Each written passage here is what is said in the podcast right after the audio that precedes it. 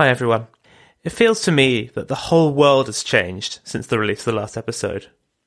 New words have entered our lexicon, restrictions have been placed on our lives, sport has been postponed, pubs closed their doors, and I can't stress this enough Eurovision was cancelled. I don't know about you, but I've been feeling anxious and on edge all week. I know that this is a difficult time for each and every one of you, but I wanted to say a couple of things before we started this episode. Firstly, I'm fine, and the podcast will continue. I've been finding great solace in the shows that I listen to, and I hope that you can find at least some temporary diversion in mine. Second, I would like to urge any of my patrons that are facing financially straitened times to pause their support for this show. I am so grateful to everyone that does support me. It does make a real difference, but I don't rely on it for my income. Sometimes there are more important things in life than podcasts. Thank you for listening and for supporting the show, and the best of all wishes to you and all of your families. Good luck out there.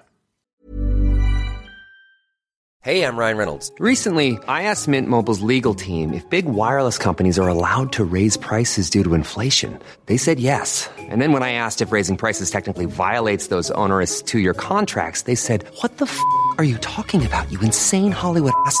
So to recap, we're cutting the price of Mint Unlimited from $30 a month to just $15 a month. Give it a try at mintmobile.com slash switch. $45 up front for three months plus taxes and fees. Promo rate for new customers for limited time. Unlimited more than 40 gigabytes per month. Slows. Full terms at mintmobile.com. Hiring for your small business? If you're not looking for professionals on LinkedIn, you're looking in the wrong place. That's like looking for your car keys in a fish tank. LinkedIn helps you hire professionals you can't find anywhere else, even those who aren't actively searching for a new job but might be open to the perfect role. In a given month, over 70% of LinkedIn users don't even visit other leading job sites. So start looking in the right place. With LinkedIn, you can hire professionals like a professional. Post your free job on linkedin.com slash people today. Hello, and welcome to the other half. Episode 2.34 Missy of Edinburgh Isolation and Scandal.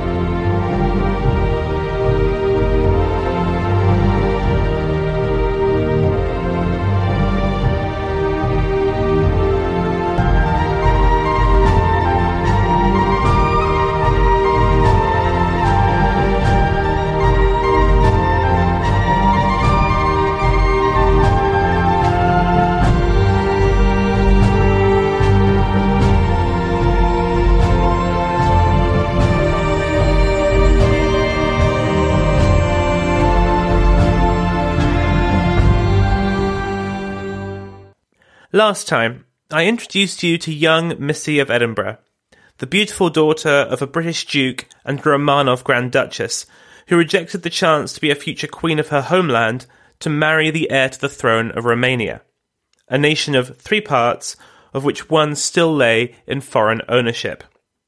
Today, we will see Missy struggle to adapt to life with a husband she barely knew and a country she didn't much understand.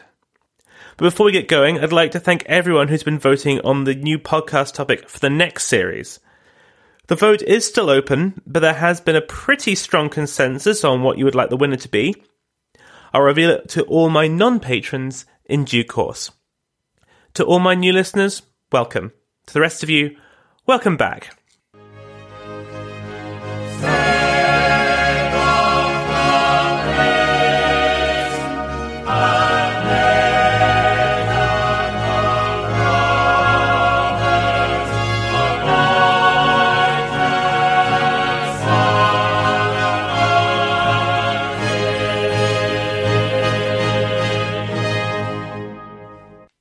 Over the course of this series, we've seen a good many fresh faced young women get married and whisked off to a new life. Don't know about you, but I've often thought of it as being like when you first arrive at university. Dropped off by your parents in an unfamiliar place with new people and new opportunities. It's exciting and daunting in equal measure. It's not a perfect comparison, of course. We don't usually arrive at university on the arm of a spouse we barely know, and the expectations from the faculty and fellow students are somewhat less than what is expected of a princess. Marie was intensely nervous for the whole train journey between Coburg and Bucharest, peppering her new husband with questions about what she should expect. But Nando was never a great conversationalist and guarded her jealousy for himself, thereby preventing her from getting answers from the entourage.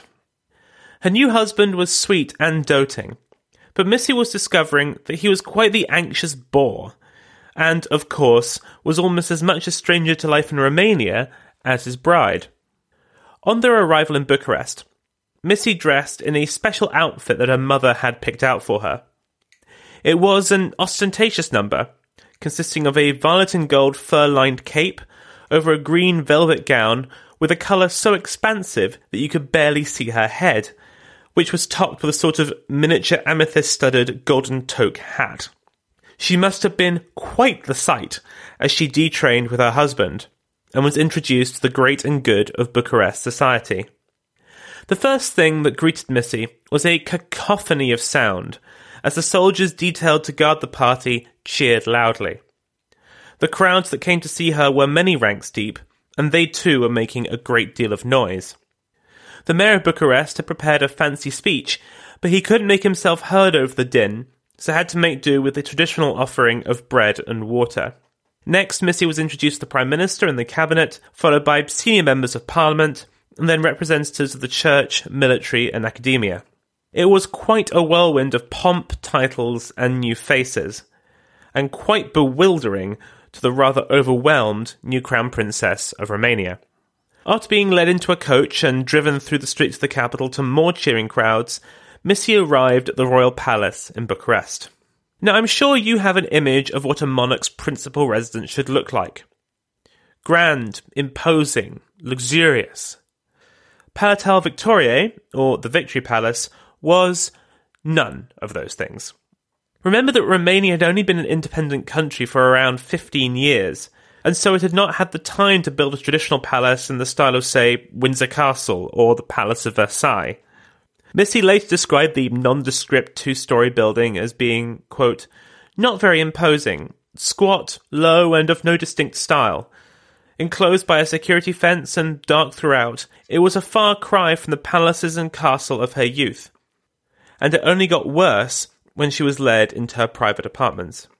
Her husband and King Carol had done their best to decorate them in her honour, but they, shall we say, did not have a tremendous sense of style. In Missy's words, they were, quote, rich, dark, pompous, unhomelike, inhospitable rooms, all windows, doors, and fixtures, and nowhere a cosy corner, nowhere a fireplace, nowhere any flowers, and nowhere a comfy chair. The following days were given over to ceremonies in her honour, which only served to further overwhelm the homesick Missy. But quite soon after, life settled into a pattern that would more or less remain the same for the rest of her time as Crown Princess. King Carol cared very deeply about maintaining the balance of political power between the Liberals on one side and Conservatives on the other, and feared that his heir and new bride might ally with one side or the other. He trusted absolutely no one, especially not Missy's ladies, even though he had unpicked them, so they were not often around to attend Missy. This all meant that she spent pretty much all of her time with Carol and her husband. She was banned from visiting private residences, had to get special permission to leave the country, consent that was rarely given, and was basically not allowed to have any friends.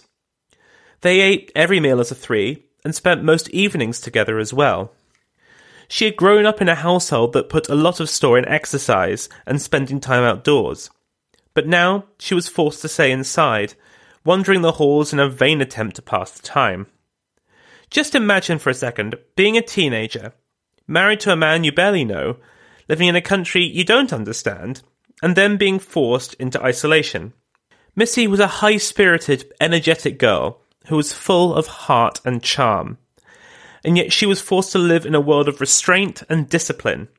It was no fun at all. If you were expecting her husband to come to her rescue, then think again.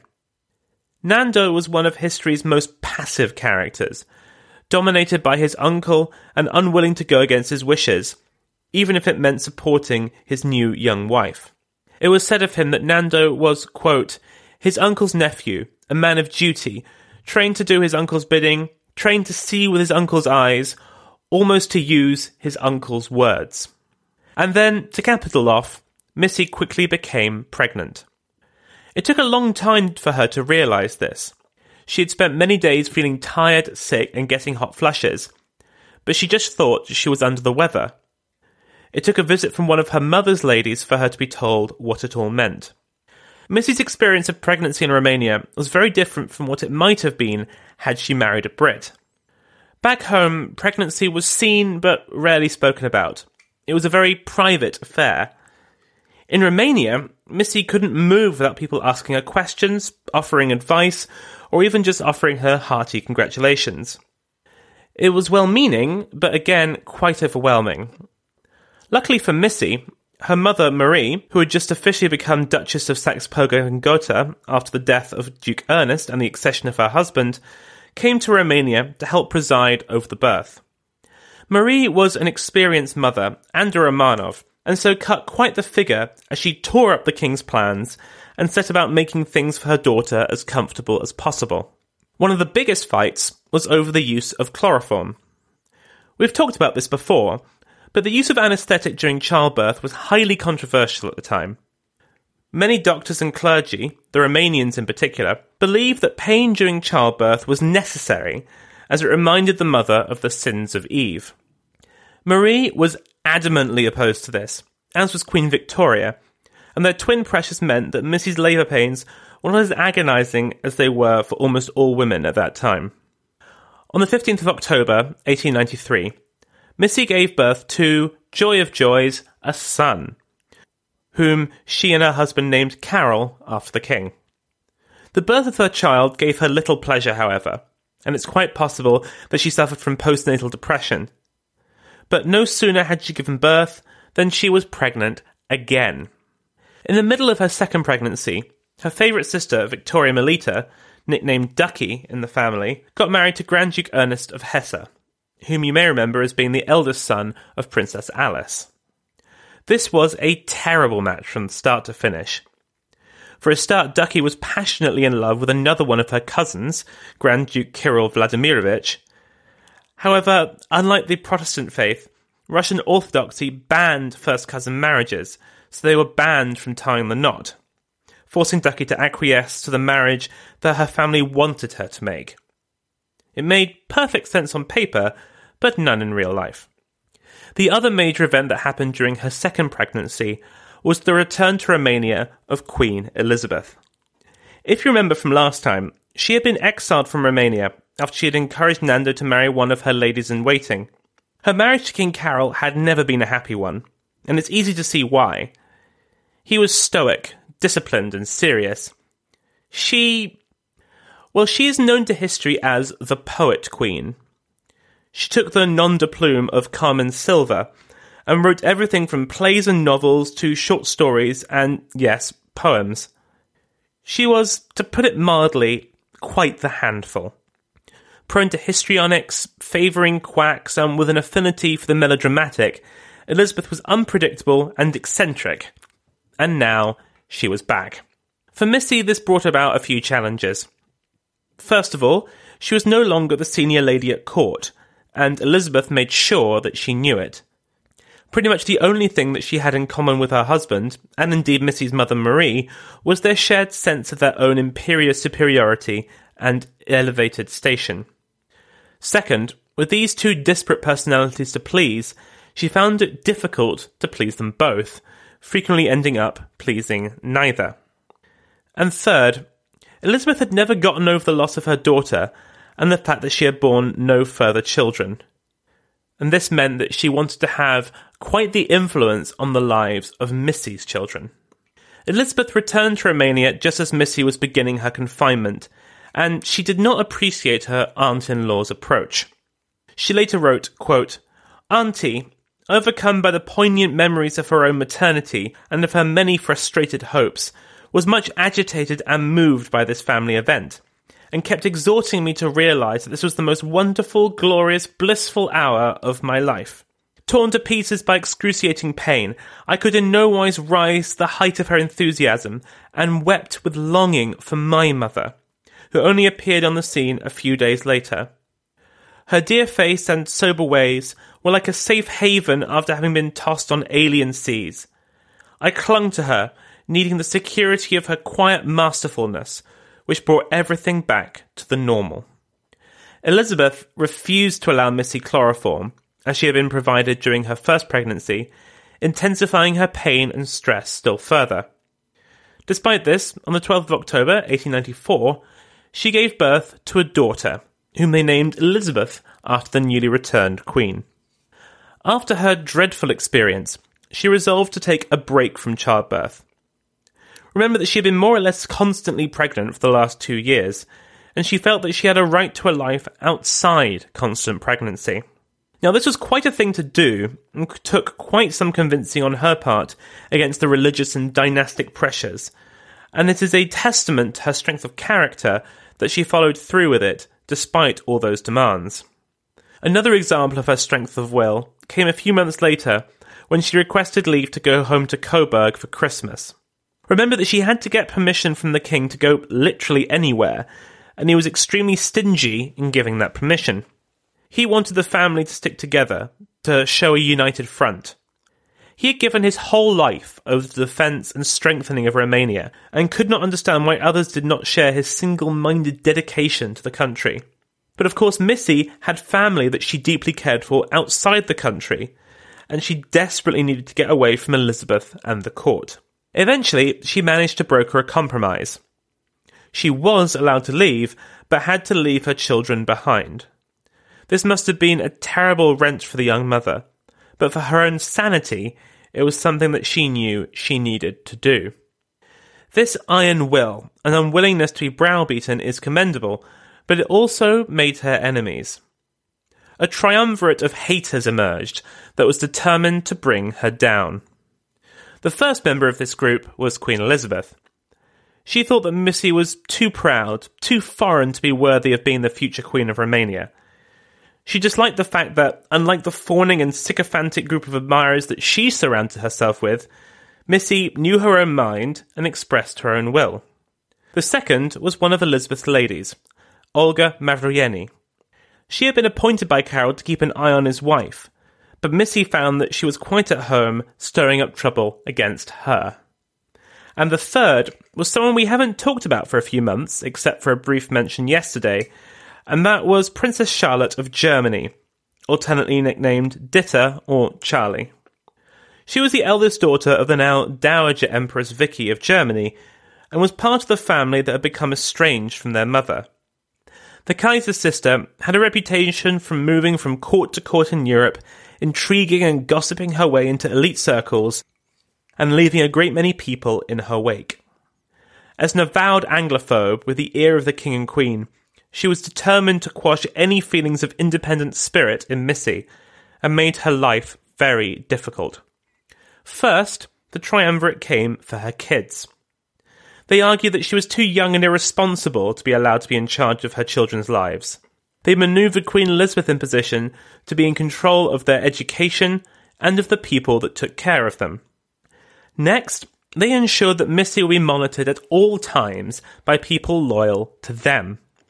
By now, Nando and Missy had been given their own home, Cotroceni Palace, then on the outskirts of Bucharest, the building that today is the home of the President of Romania.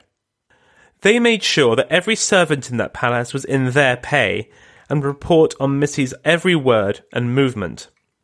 With massive restrictions on her movement, with spies surrounding her at all times, and a husband too meek to argue on her behalf, Missy was in a gilded prison. This meant that she had to take every freedom that she could win for herself and hold it tightly. She rejoiced in going for horse rides and picnics on the grounds of her palace. She later said, quote, Riding played an enormous part in my life. To some, this may appear trivial, but I had an instinctive sense of self preservation. The court disapproved of all this riding, thinking that it was too dangerous and may hamper her ability to have further children, but Missy defied them all, even winning herself the grudging admiration of the king. Quote, Uncle got accustomed to seeing me on a horse, and would greet me with a kindly smile when I came riding towards him through the woods. In his steely makeup, there was some corner which was in sympathy with this Anglo Saxon girl, whose will he could not break. He did not approve of me. I was a constant anxiety, but he liked me in spite of himself.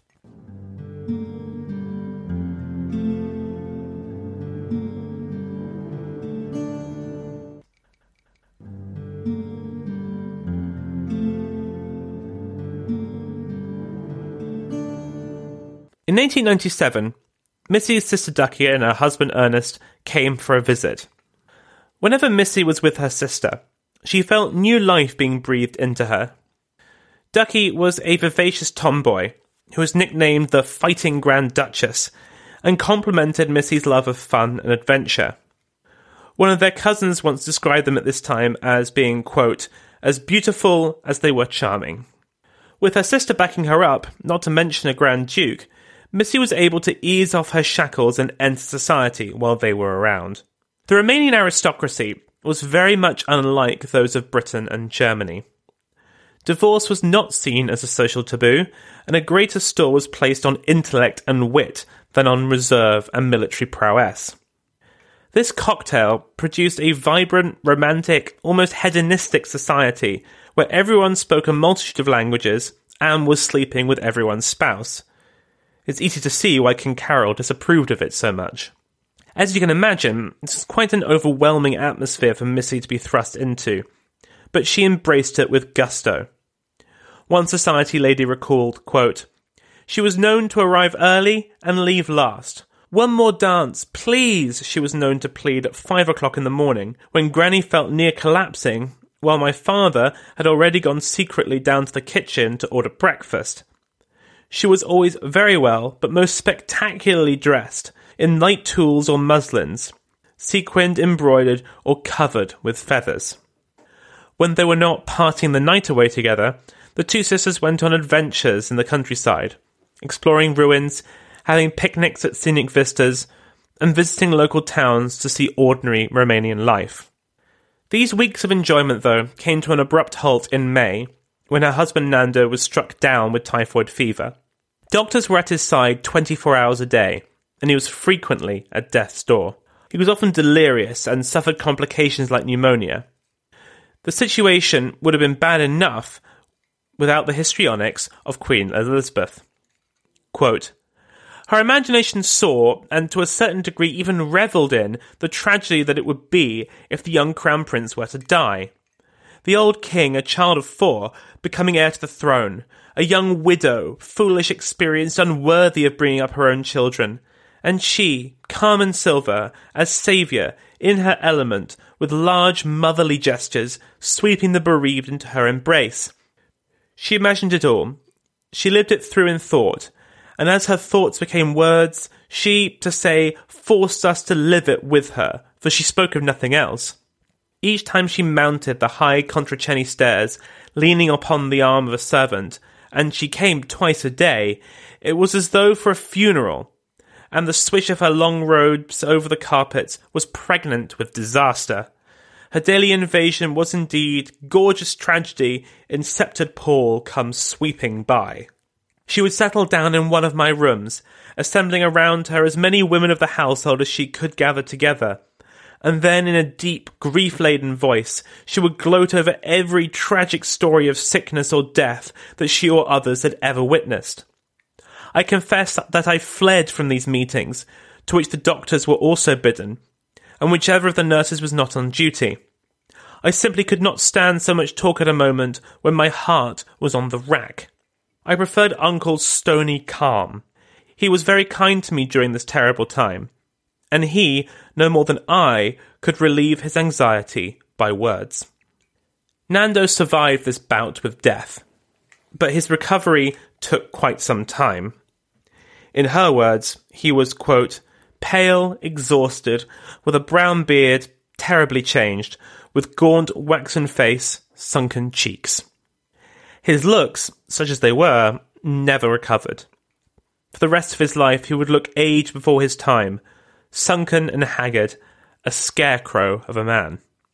When the court departed for their annual summer decampment to Sinaia in the Carpathian Mountains, Missy and Nando stayed behind so that he could continue his recovery. As her husband was indisposed, the king appointed an army officer called Lieutenant Zizi Cantacuzeni to be her aide de camp. He was a member of her own hussar regiment, and though not a man blessed with good looks, he was a snappy dresser and a great wit, traits highly valued in Romanian society. With the king and queen gone, and her husband indisposed, Missy lived a life of gay abandon that summer. She's fairly cryptic about this period in her autobiography, but does say that, quote, after the long strain, my youthful spirit gained the upper hand again. What she failed to realise was that just because her enemies had gone, the spies remained. She later wrote, quote, All through life, I was inconceivably careless about how my actions might appear to others. I never th- even thought of how things might look from the outside. Live and let live was my motto. It never struck me that my high spirits could fill others with suspicion, nor that my actions could be misinterpreted, which they nearly always were.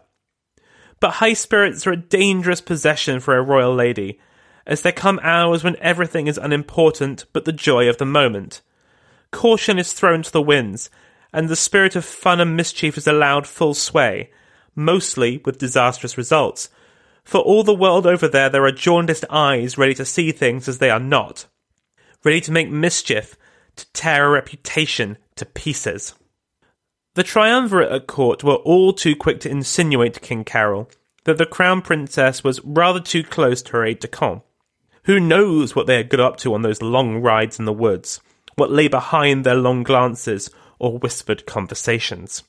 And then things got really ugly. While pregnant with her third child and on a trip to the seaside resort of Costanza, she was asked by the Queen to entertain one of Lieutenant Cantacuzeni's female cousins. The three spent a great deal of time together, driving through the streets, enjoying parties, and conversing on her yacht. This caused quite the scandal, and saw Missy getting a royal ticking off from King Carol on her return to court. When she protested that she had only entertained the Cantacuzenis at the Queen's request, Elizabeth brazenly denied ever doing such a thing. Gleefully, Elizabeth then wrote letters that spread across Europe, detailing the scandal in lurid prose one of the letters reached England and the hands of the elderly Queen Victoria, who wrote to King Carol about her displeasure that such a story had not been handled with more discretion. Elizabeth, of course, denied ever writing these letters. The lieutenant, having unwittingly played his part in the Queen's game, was transferred to another regiment. As I said earlier, this was all part of a concerted campaign on Queen Elizabeth's part to take control of Missy's children from her to poison their minds against her and raise them according to her own values and views. Missy was forced to accept the Queen's choice of governess and educational principles for her children. This was a bitter pill to swallow, but without her husband to back her up, due to his meekness and ill health, and with the king's mind poisoned against her by the Grima Wormtongue like triumvirate, she had no power to prevent it. Now, I guess the question that you're all asking is whether Missy had an affair with Lieutenant Zizi.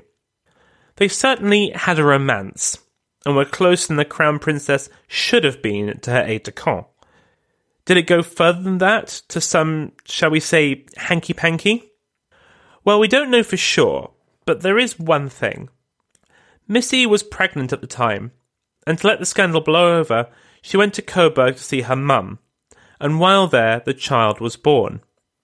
Nothing is known about what happened to it. Whether it was a stillbirth or the child was given up for adoption, it is a mystery. Could it have been the lieutenant's baby? We'll never know. As you might expect, Missy's mother went into full mama bear mode. Writing to King Carol, she described her daughter as having committed a, quote, serious and unpardonable fault, but she wasn't the only one to blame. First, she placed Nando in her crosshairs, criticizing, quote, his laziness, his indolence, his antipathy for all work, for any serious endeavour. He himself would avow that he treated his wife like a mistress, caring little for her emotional well being, in order to constantly assuage his physical passions. Next, she took aim at the king and queen. Quote, I can never understand why you did not try to keep the deplorable story within the family. But, alas, it has become the public property of all sorts of ruling families. All my Russian and English sisters in law, my brothers, know all the details of this terrible story, hinting that they heard it from gossip and letters coming directly from Romania and evidently spread to blacken the reputation of my daughter. I can never pardon you, my dear cousin, for not having wanted to restrain the scandal. Sufficiently chastened, Carol allowed Missy to return to Romania, where she and Nando somewhat rekindled their relationship. They would never be an ideal husband and wife. They were too different for that. But they grew to have more of an understanding with each other. Indeed, in 1900, they would come to have another child, Marie, nicknamed Mignon, followed by two more with Nicholas in 1903 and Ileana in 1909. Missy was a loving but rather ineffectual mother. She had been forced to fight for any influence over their upbringing, and so was extremely lax in terms of discipline.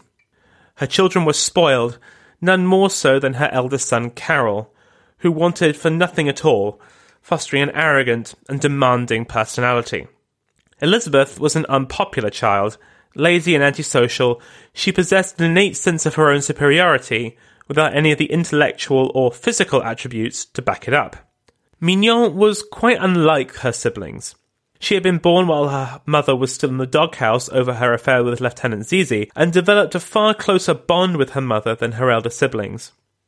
Kind, happy, and modest, she was a calm and tranquil child, but like her sister put on weight, which rather offended the slim and fashionable Missy. Nicholas was a charming child, possessing a tremendous sense of humour, and unlike his siblings, was very active. However, as he got older, he became increasingly hyperactive, and his charms made it difficult for anyone to punish him, making him grow arrogant like his brother Carol. Finally came Ileana, who, of all her children, was most like Missy. She described her daughter as being, quote, the child of my soul, with Ileana possessing the same kindness and relaxed charm as her mother. Although life in Romania got a little better for Missy after the Lieutenant Zizi scandal blew over, the restrictions on her movement and social circle were still held tight. Missy wasn't even allowed to attend the funeral of her grandmother, Queen Victoria, in 1901, but the king couldn't refuse to let her travel to her uncle King Edward VII's coronation the following year, as she was formally invited and one cannot refuse another king's invitation. While in the country, she met Waldorf and Pauline Astor. They were scions of the Astor family, an immensely wealthy dynasty hailing from New York. Indeed, one of their ancestors, John Jacob Astor, apparently has the distinction of being America's first multimillionaire.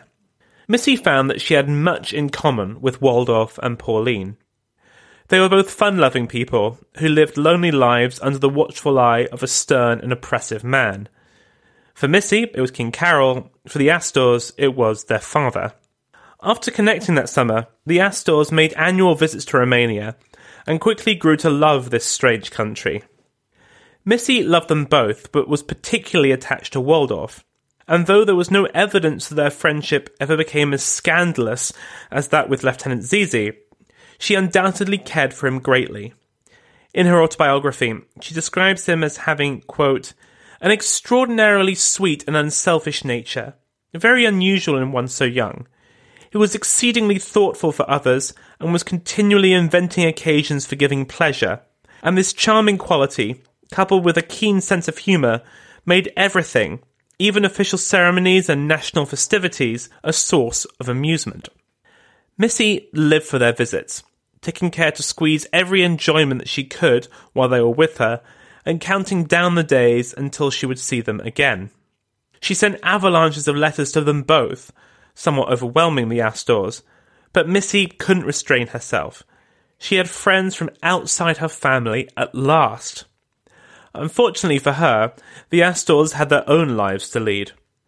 In 1904, Pauline married a former army officer and future Conservative MP, Herbert Spender Clay.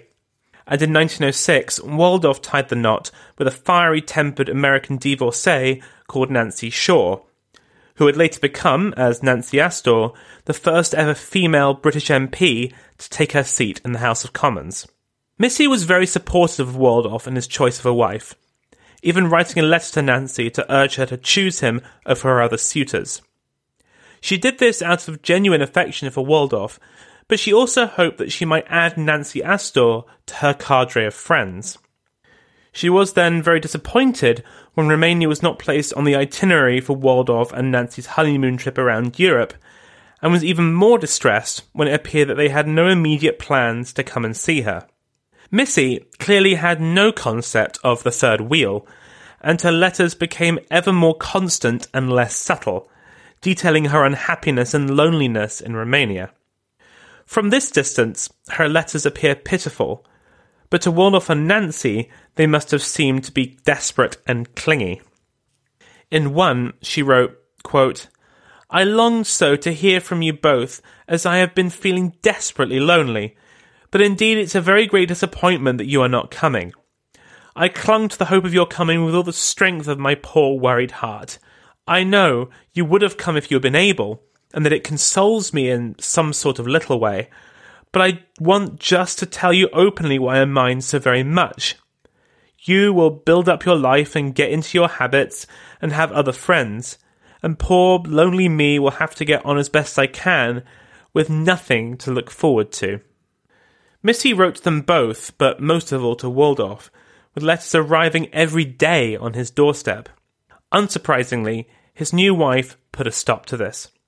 She wasn't going to be the Diana to Missy's Camilla, but she wasn't able, or indeed willing, to force Waldorf to cut Missy out of his life. They kept in touch, and Missy was even named godmother to their first child, but Nancy would never let them have the same intensity of friendship as they had had before. Thankfully for Missy, however, by this time the restrictions placed on her by King Carol were finally loosening allowing her once more to enter Romanian society. She was now in her late twenties and had a far greater understanding of the country in which she lived and how to act in its social scene. She had always possessed great charm and adored being around people, and this allowed her to become popular in aristocratic circles in a way that her cousin, Alex of Hesse, never managed. She gathered a close circle of somewhat eccentric friends, the first of these was Maruca Cantacuzino, a relative of Zizi's and the wife of the mayor of Bucharest. Missy describes it in her book as being, quote, tall, handsome, dark eyed, exceedingly striking. She could occasionally be erratic and was certainly an original. Her company was stimulating, but it was no good going against her queer ideas.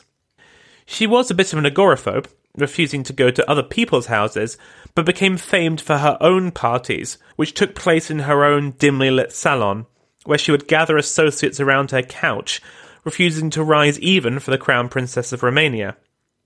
There would always be excellent food and music, but always a light-hearted and fun atmosphere. Another woman with whom she became close was Martha Bibescu. Married to a princely family, she was obsessed by royalty and aristocracy. Quote, the great of this world, royal or otherwise, interested her beyond measure. Great names, great success, great talent, fabulous careers, all these things fascinated the little girl with the big brown eyes and eager inquiring brain. I liked to have her with me.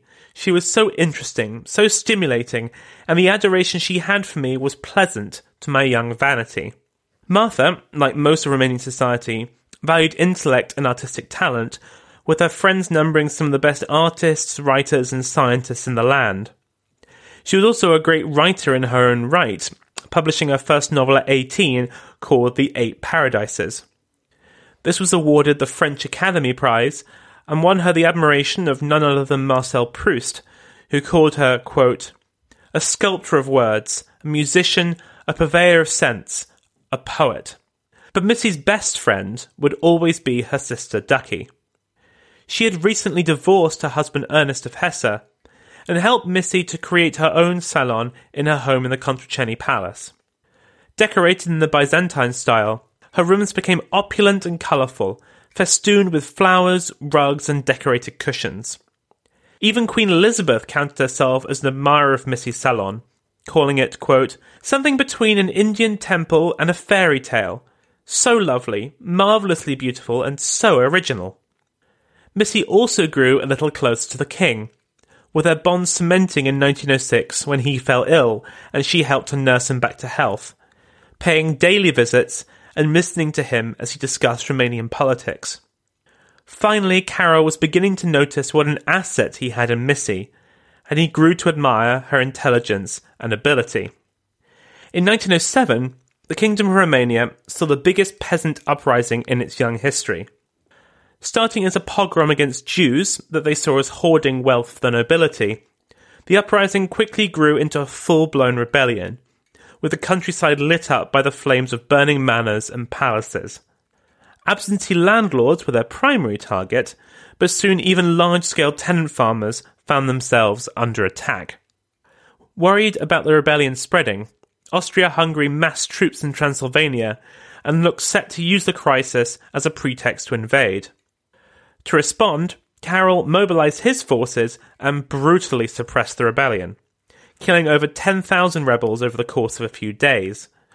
Villages were razed, and anyone suspected of involvement was arrested or executed. Missy, along with a host of the rest of the nobility, was sent to the royal retreat at Sinaia in the Carpathian Mountains. There, she met a man who had become one of her closest friends over the next few decades Prince Barbu Stirbey. Barbu was from one of Romania's oldest and most noble families. Educated at the Sorbonne, he was smart, charming, and sophisticated, and bore a striking likeness to Waldorf Astor.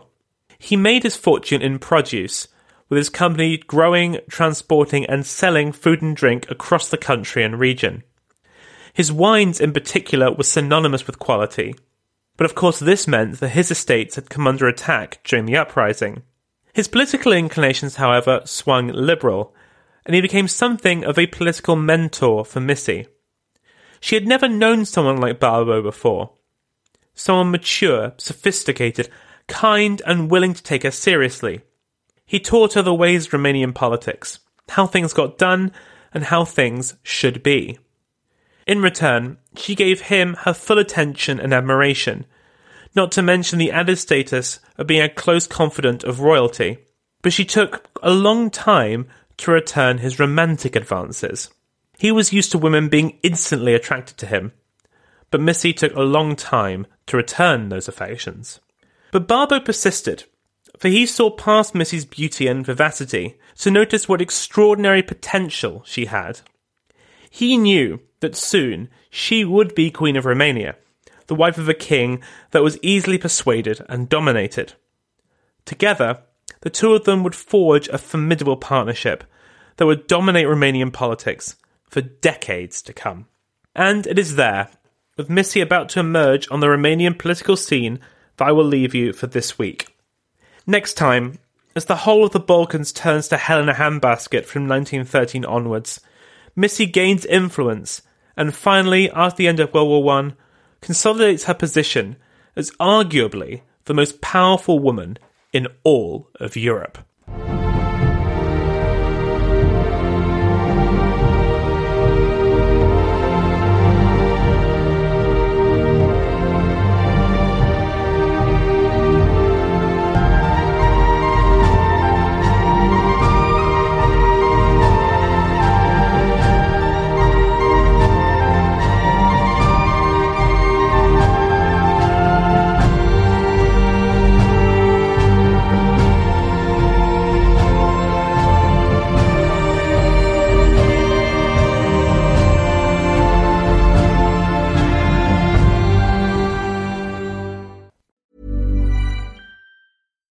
We're on a budget, we still deserve nice things.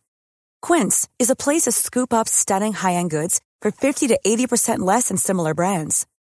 They have buttery soft cashmere sweaters starting at $50, luxurious Italian leather bags, and so much more. Plus, Quince only works with factories that use safe, ethical, and responsible manufacturing. Get the high-end goods you'll love without the high price tag with Quince. Go to quince.com slash style for free shipping and 365-day returns.